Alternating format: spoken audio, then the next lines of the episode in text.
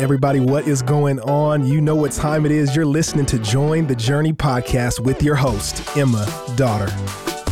Thanks for joining. Today we are in Judges 4 and 5, and I am back in the podcast studio with Emily Hope. Hello, everyone.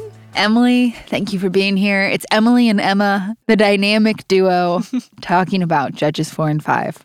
Uh, Deborah, I'm going to let you just jump right in and take it away. Okay, well, this is such a fun couple chapters to read. So, as a whole, uh, we should remember that the book of Judges is one that we should not emulate. But then when we get to four and five, we see just kind of a bright light in Deborah. And what I love about her is that Deborah just confidently trusts in the Lord. She uses her gifts, she fully obeys God, and she repeats what she hears from the Lord. And that is just so different from what was happening in the rest of the book of Judges because everyone was doing what was right in their own eye. Give me those three again. She, yeah, she confidently trusts in the Lord, she uses her gifts, she fully obeys God, and she repeats what she hears for the Lord. That's Good. because she's a prophetess, repeating what she hears from the Lord. But checks out. yeah. um, but what I love about her is that she's just confidently trusting in God in everything that she does. Um, she gave God the glory. And because of that, God is the one who brought the victory to Israel by using Barak and leading the charge.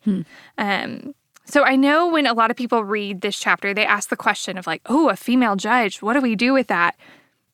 Love that they're thinking that. Nothing. But that's not the point of this chapter.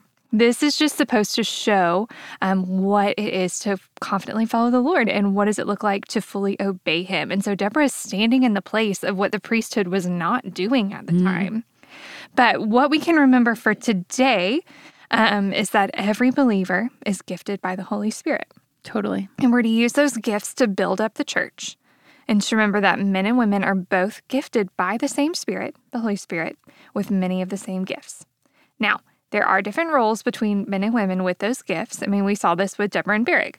Uh, Deborah was the judge meant to guide the people, and Barak was the means by which God would direct the army to defeat the Canaanites. Hmm. Two different roles. Yeah, two different roles. But um, I think in everything, we go back to hey, what qualities do we see in Deborah? What can, in that can be emulated today? And that is true for both men and women.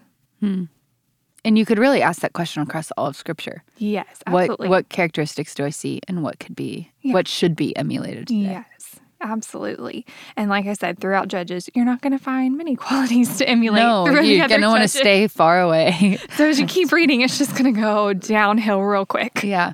So what are what are some of the mistakes people make when they read Deborah's story? Where can we go wrong? We see a female judge. What are what are some of the um, poor methods of study or poor conclusions we could draw looking at this? Well, I think a lot of times when we see, especially in the Old Testament, when we see a female, it just brings up that debate of what's a woman's role and a man's role. But this is not the time of the church. It's a very different conversation of what we would apply it to today, of a lot of times in the role of a pastor, um, compared to what Deborah was doing as a judge. Um, she was stepping into what God called her at the time. It's just very different context. So that's It's one. It's not the church. yeah, it's not the church. Important distinction. Yes. Um, and I think a lot of times when we read scripture, we're just looking at what does this mean for me? What can I do with this? And we did say what qualities in Deborah can we emulate. But first and foremost, when we're trying to apply scripture, what do we learn about the Lord first and foremost? Um, we see here that he is sovereignly in control. He can use anyone, and all he asks for us is our hearts to be fully surrendered to him. So I always want to jump to that first. What do I learn about God? And then what is that timeless truth, the thing that is true now, then, and forever um, that we can apply today? Not necessarily what can I get out of this for me. One of the things that I noticed at the beginning of five, the the song that Deborah and Barak sing to the Lord, is that a lot of times I think women in particular may be more inclined to look at this story and kind of idolize Deborah. Like she's the the pinnacle of female leadership or, or whatever. But it's important to note um, that she and Barak, their response when they have victory is to praise the Lord. It's not about them at all. And that's we can take that from their leadership. That's a good principle for anybody. Absolutely. Anytime we see victory in scripture, it is due to the Lord. Mm-hmm. It is nothing of our own because um, we know that they are broken humans just as we are. Um, and yes, we can learn from them, but ultimately, who we look to is Jesus. That's right. Any other pitfalls or mistakes we can make? With anything in Judges, I mean, again, this is one of those exception chapters, but when you mm-hmm. pull it mm-hmm. out of the context of the whole mm-hmm. of the book of what is happening in Israel at this mm-hmm. time. And like we said, I think a lot of times we can pluck this out as like a shining example, but this is not a good time in the history of Israel and not right. one that we should look to of like, yes, this is the golden standard. It's not. Totally. Totally. It's not at all. I think you're right, Emily. I think, uh, you know, we can be so inclined to read scripture and look for the example. That can be a ditch of a bad Bible study method. What do I see? What do I need to do? Uh, what do I need to replicate? Be more specific. And in Judges, we're going to see a lot of things that we should not replicate. Namely, in today's reading, uh, this tent peg incident. Mm. Don't don't probably do that. Uh, if you don't know what I'm talking about, you should keep reading. You should keep reading. Yeah. Uh, as soon as this episode ends, uh, you can even on the Join the Journey app have the scripture read to you if you're driving or on the go.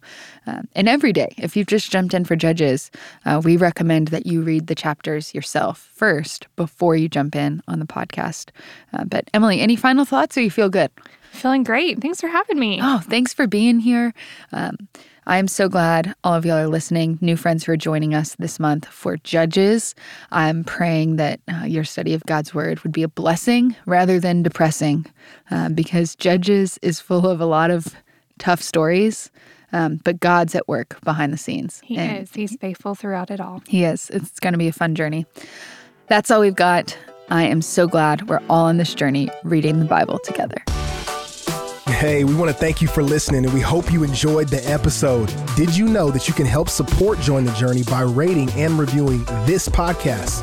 And if you're willing, we'd love it if you subscribe because the more you download, the easier it will be for new friends to find the podcast.